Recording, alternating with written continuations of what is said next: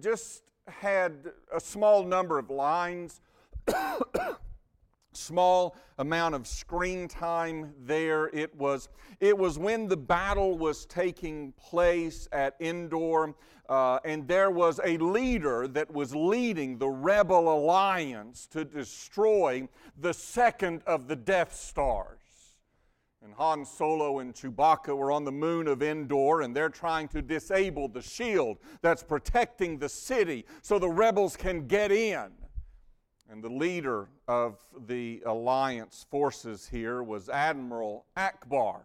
You remember him. He was the, the, uh, the amphibious. Actually, the species he came from was amphibious, the Mon calamari. I thought that was funny that he's calamari yeah, um, don't cook Admiral Ackbar. Let's not do that. So he leads the attack against Endor here, the battle for Endor, and then he realizes that they've been set up, they've been played. The, the rebel alliance is coming right into where the emperor wants them to be. And he makes the famous line that everyone remembers from the Star Wars trilogy it's a trap. Everyone knows that. It's one of the most often quoted phrases from the entire movies. This, this character, in just a, a, a, short number of lines, short amount of time on screen, the, info, uh, the, the, the famous words, it's a trap. And now it's made into memes, thousands of memes all over the internet with Admiral Ackbar. It's a trap. Well, in our text this morning, there is a tie in, see? In our text this morning in Luke chapter 14, it is almost as though Admiral Ackbar is standing up and saying, It's a trap. Jesus is being led into a trap by the Pharisees. It's a very sad turn of events because of what takes place and the characters involved in the trappings of Jesus. It, it, it, it, it's a dinner party, and it sets Jesus up to tell the story, a parable of two other dinner parties. And so we have three dinners, and Jesus is the guest at each and every one of them. Look with me this morning at the first of the three dinner parties, Luke chapter 14. Let's, let's begin with verse 1 and go down to verse 6 and kind of set the stage for what's happening here. One Sabbath, when he went to, di- to dine at the house of a ruler of the Pharisees, they were watching him carefully. The pronoun there, him. He went to dine. It's Jesus. Behold, there was a man before him who had dropsy. And Jesus responded to the lawyers and the Pharisees, saying, Is it lawful to heal on the Sabbath or not? But they remained silent. Uh, then he took him and healed him and sent him away. And he said to them, Which of you, having a son or an ox that has fallen into a well on a Sabbath day, will not immediately pull him out? And they could not reply to these things. With each of the dinner parties that we look at this, this morning, and we look at each of the three of them, and as we look at each of the three of them, there is a lesson to be learned, a lesson that Jesus passes on to us in the, in the context of this dinner party. And the very first first lesson that he gives us here is the lesson concerning hypocrisy. A lesson about hypocrisy. The place was very carefully chosen for this dinner party. It's at the home of a prominent Pharisee where, where he and all of his guests could observe Jesus firsthand. It's on the Sabbath day and so we are to conclude from this that the, the time of worship at the Sabbath had concluded. These Pharisees invite Jesus after the worship in the Sabbath to, or in the synagogue to come along and have dinner with him. It, it's this, this Sabbath day. Uh, Sabbath was a day that, that the, the Pharisees routinely harassed Jesus because of their man made rules and regulations related to the Sabbath day and the way that Jesus dealt with those man made rules rules and regulations. And conveniently, in the midst of all of this, there is a sick man who is present at the dinner at the home of this prominent Pharisee, a ruler of the Pharisees. Wonder what Jesus is going to do. Because, see, consistently the Pharisees had gotten on to Jesus and they had condemned him for healing on the Sabbath day. And so now here you are in the home of a ruler of the Pharisees on the Sabbath day, and lo and behold, we've got a sick man present. What do you think is going on here?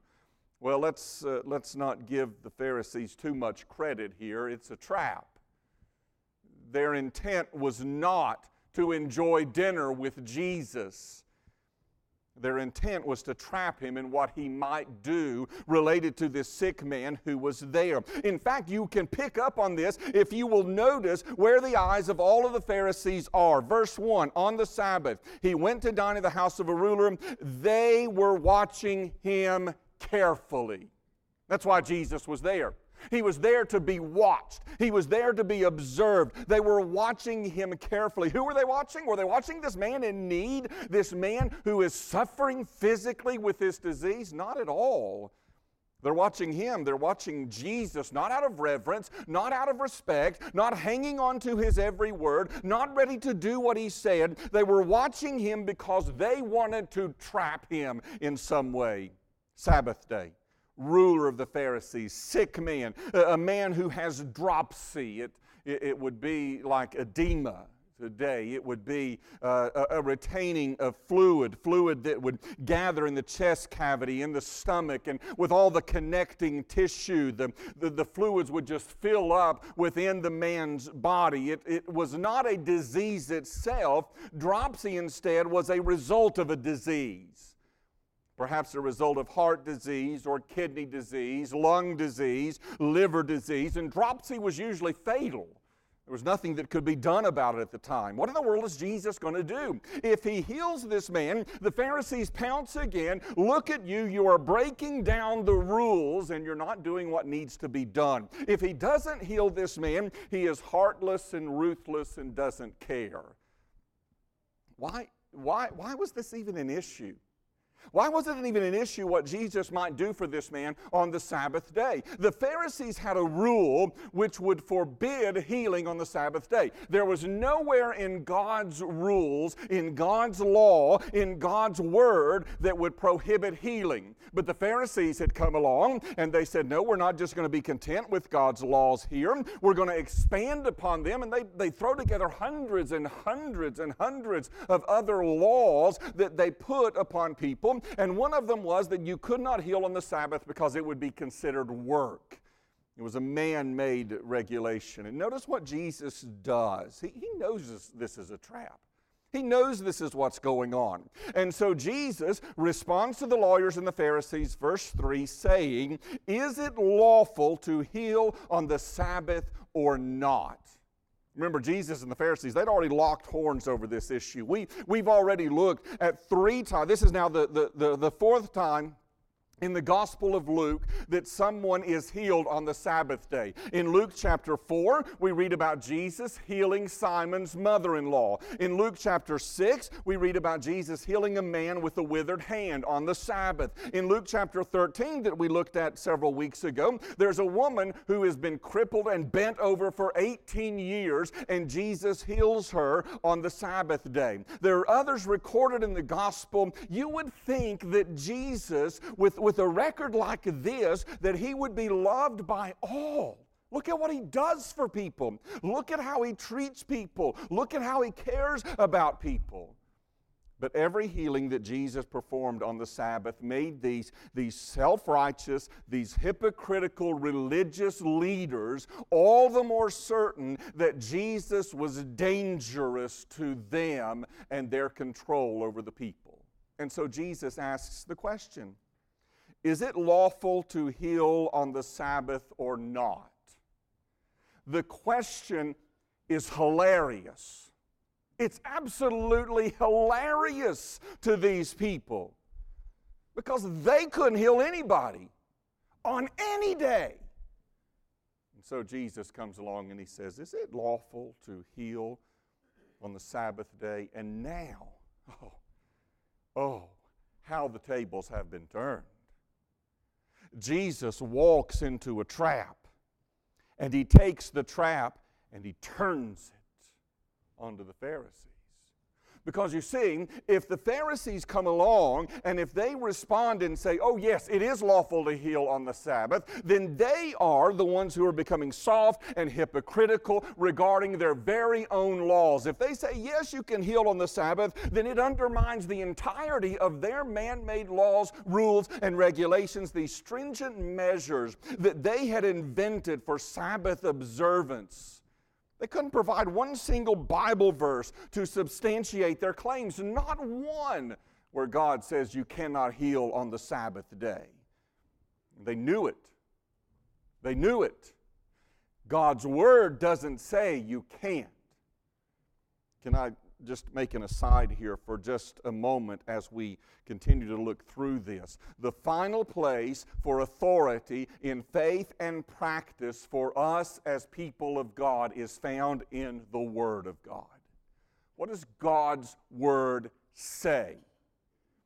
The Pharisees had nothing to say from God's word about healing on the Sabbath. So if they said, yes, you can heal on the Sabbath, it undermines all of their rituals and regulations and man made rules. But if they come along and say, no, it's not lawful to heal on the Sabbath day, then they're accused of being inhumane. They're, they're accused of being uncaring about human suffering. And so what do they do? They remain silent. Was it, uh, was it uh, Abraham Lincoln who said, It is better to be thought a fool than to open your mouth and remove all doubt? They remained silent. There's nothing they can say. We're trapped. We've been caught in our own web. And of course, Jesus comes along and he takes the man he heals him. Interestingly, the word that is used there for healed uh, means a complete healing. The man was completely healed.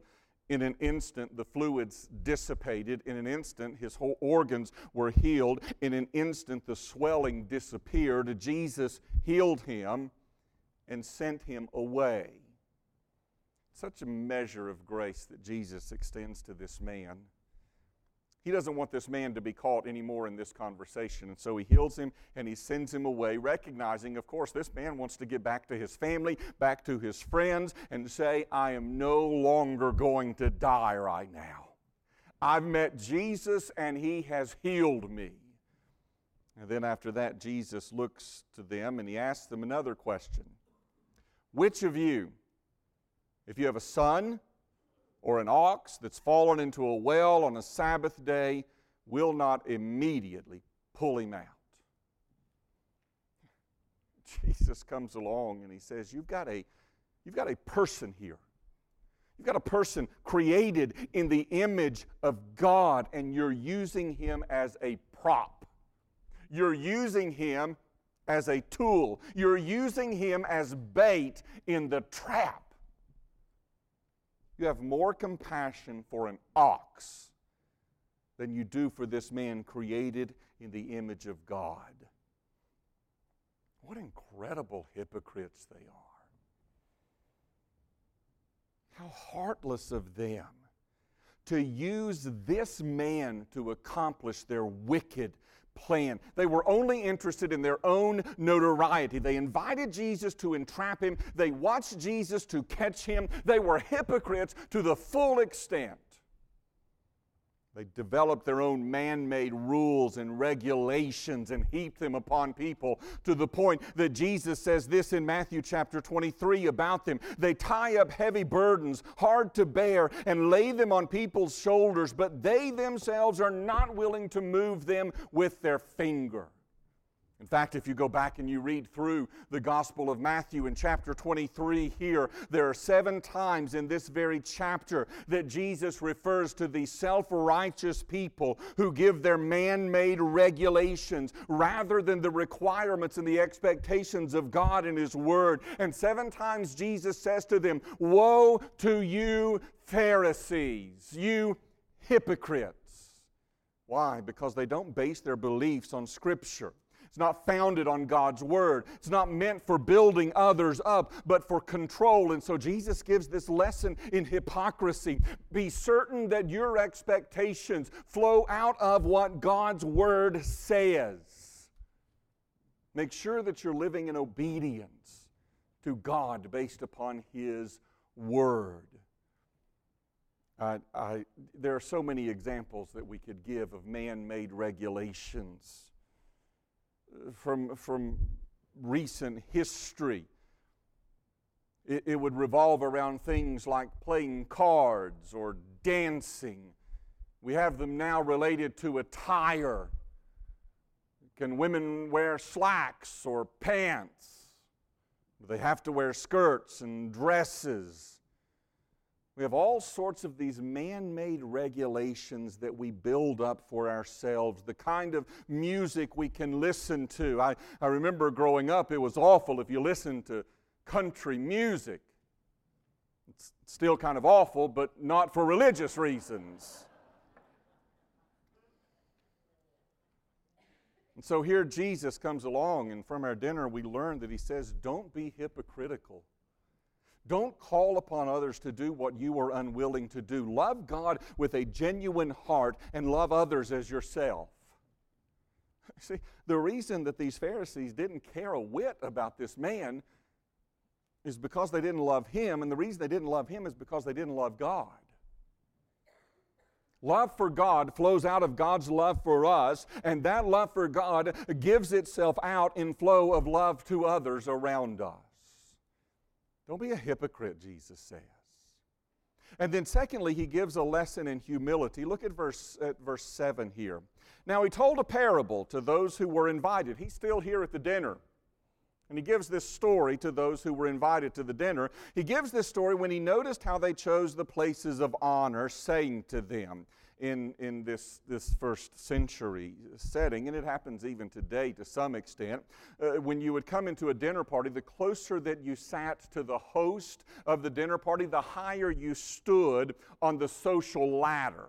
And so people would, would give attention to coming in and being seen seated close to the home. When the doors were open, people would just rush into the head table uh, so that they could be there near the, the place of honor.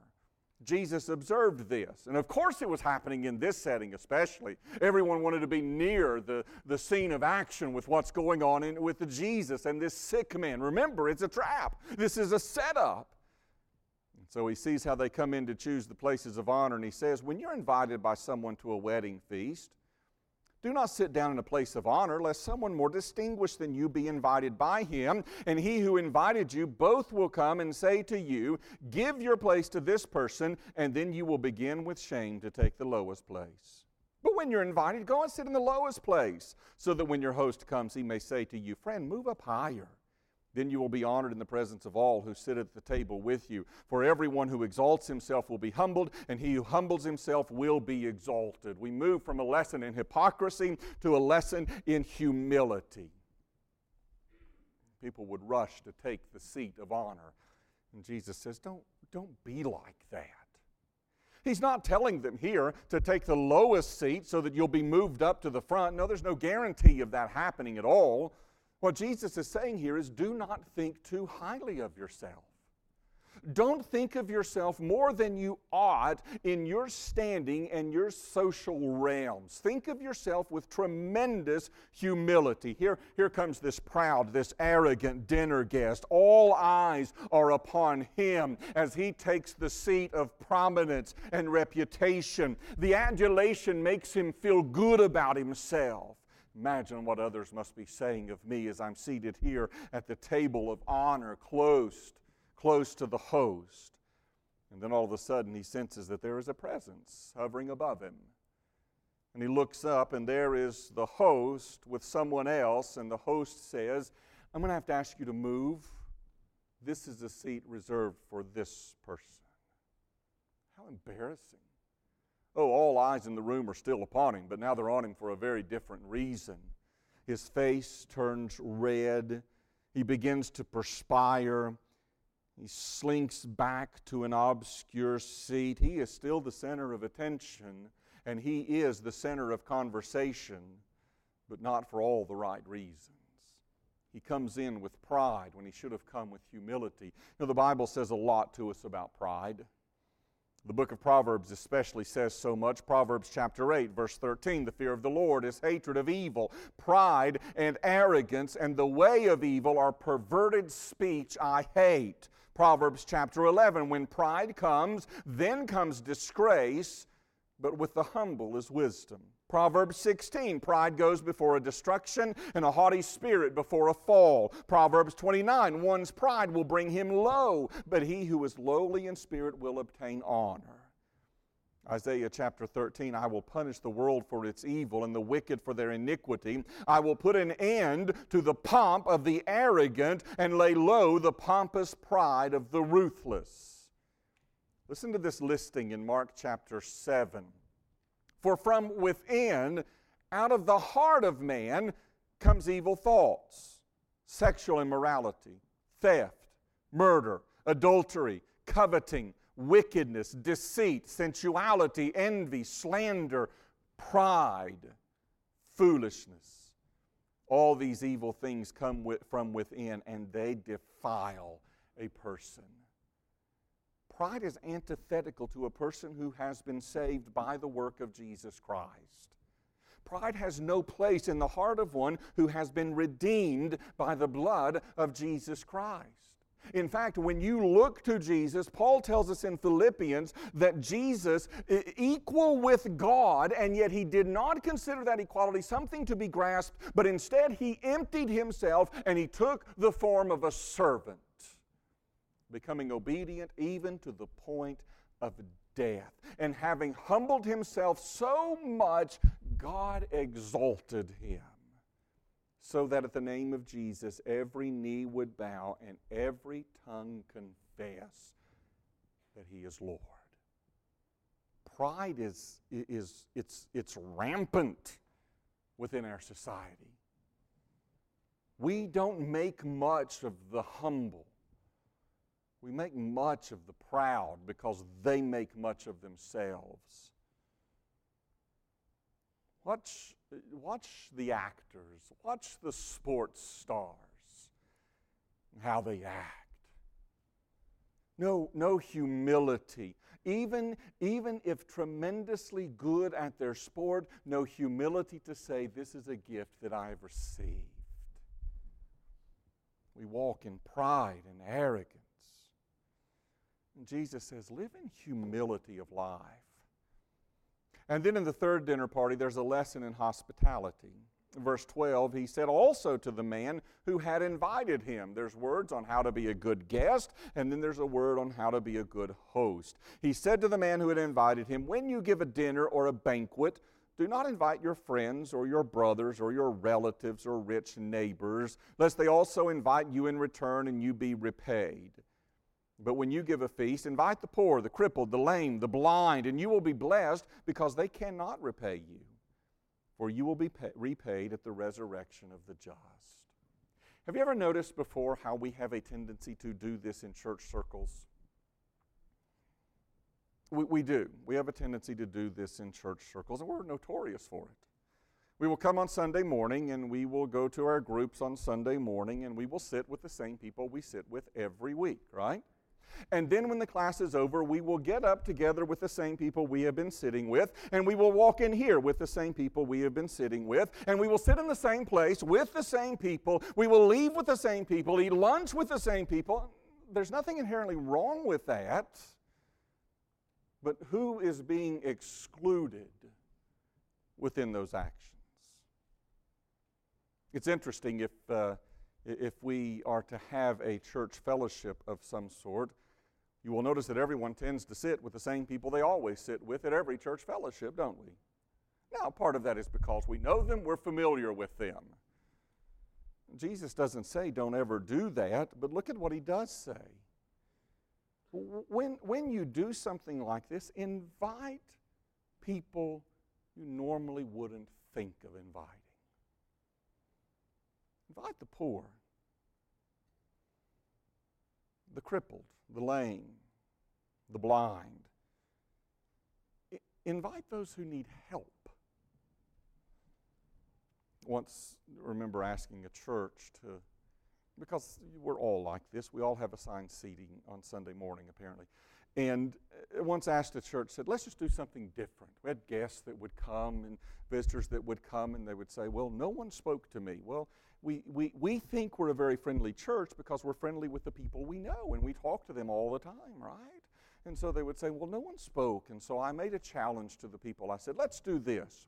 Instead of sitting where you always sit every Sunday morning, how about next week when we come back together, let's, let's switch it up a little bit.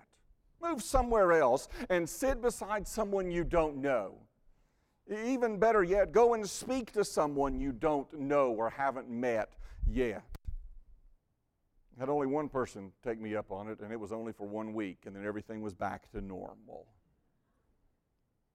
Jesus isn't saying here to not hang out with your friends and family. He is saying, though, don't limit your interactions to the same people all the time, especially in a scenario like this, because he says what's going to happen is it's just a, it's tit for tat, it's quid pro quo, back and forth. And so we're going to invite you to do this, knowing that you will invite us to do this next time. And then we just go back and forth, back and forth, back and forth. It's a, it's a measure of elitism, reciprocation in, invite those who maybe wouldn't have anything else.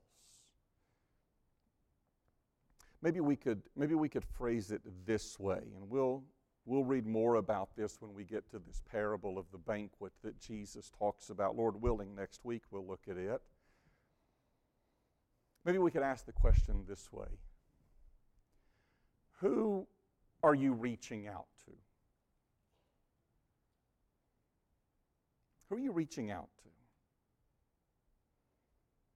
Is there someone that maybe you say, you know, I don't know them really well, but maybe I could get to know them this week?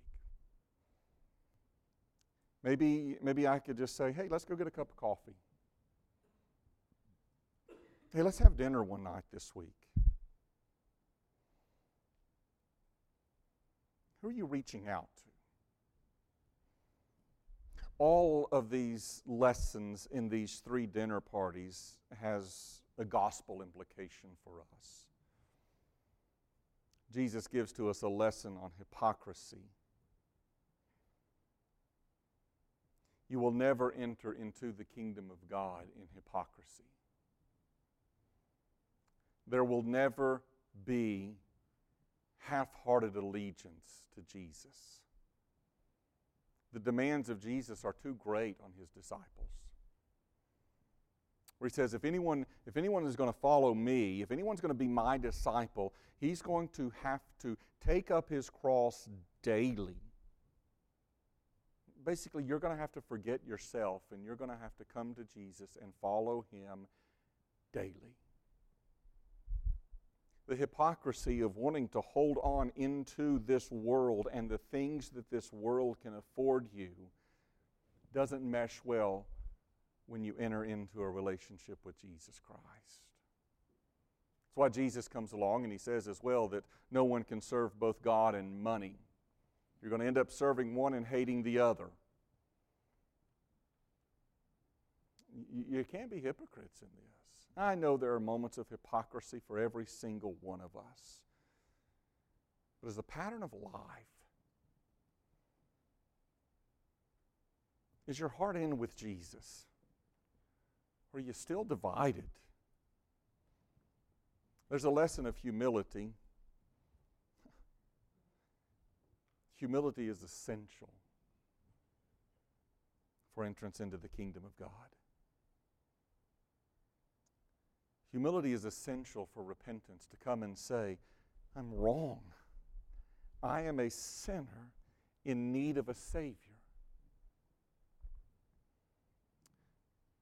Pride keeps a lot of people out of heaven. And then finally, the lesson of hospitality. Jesus doesn't just tell us who to invite, He invites the people He tells us to invite. Because we're all poor spiritually. We have nothing to offer God, nothing that would commend us to Him. We're all crippled. We, we can't walk ourselves into the kingdom of God. We're all lame. We're blind apart from Jesus. And God extends the invitation to the very people Jesus tells us to extend the invitation. Because we are those people.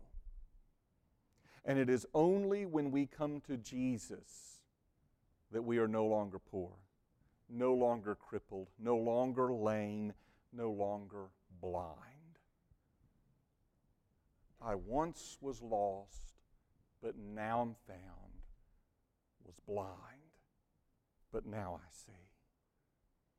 So, question number one to close this morning Have you responded to salvation today? Have you responded to the gospel call to forsake all in repentance and trust Jesus Christ alone? Have you done that? Question number two for those of us who have, are we walking in truth and humility with the message of the gospel upon our lips to those who need to hear it? Father, in this moment, we recognize and acknowledge again the precious nature of your word given to us. We see our Savior encountered with all the traps of man made, arrogant, hypocritical religion. And he responds in healing power. I pray today, Father, for those who are here who have never experienced that healing touch from Jesus, that at this moment they are still those who are poor and crippled and lame and blind spiritually. I would ask, Father, please, would you open their hearts and their eyes to the glorious work of Jesus Christ, that they might come in repentance and faith, trusting for salvation. And I pray for each of us, Father, as, as your children, that we would learn the lessons of hypocrisy and humility and hospitality, and that we would more clearly display the righteousness of Jesus in our lives, in fidelity to your word. We ask in Jesus' name. Amen. I invite you to stand this morning. We stand, we'll sing together. And if you need to respond in some way, we would love for you to do so. I'll be standing here, and if you'd like to talk more about what it means to be a follower of Christ, would love to begin a conversation. If you'd like to know more about what it means to be a member of Boone Trail Baptist Church, if there's a need you have, we invite you to come as we sing together this morning.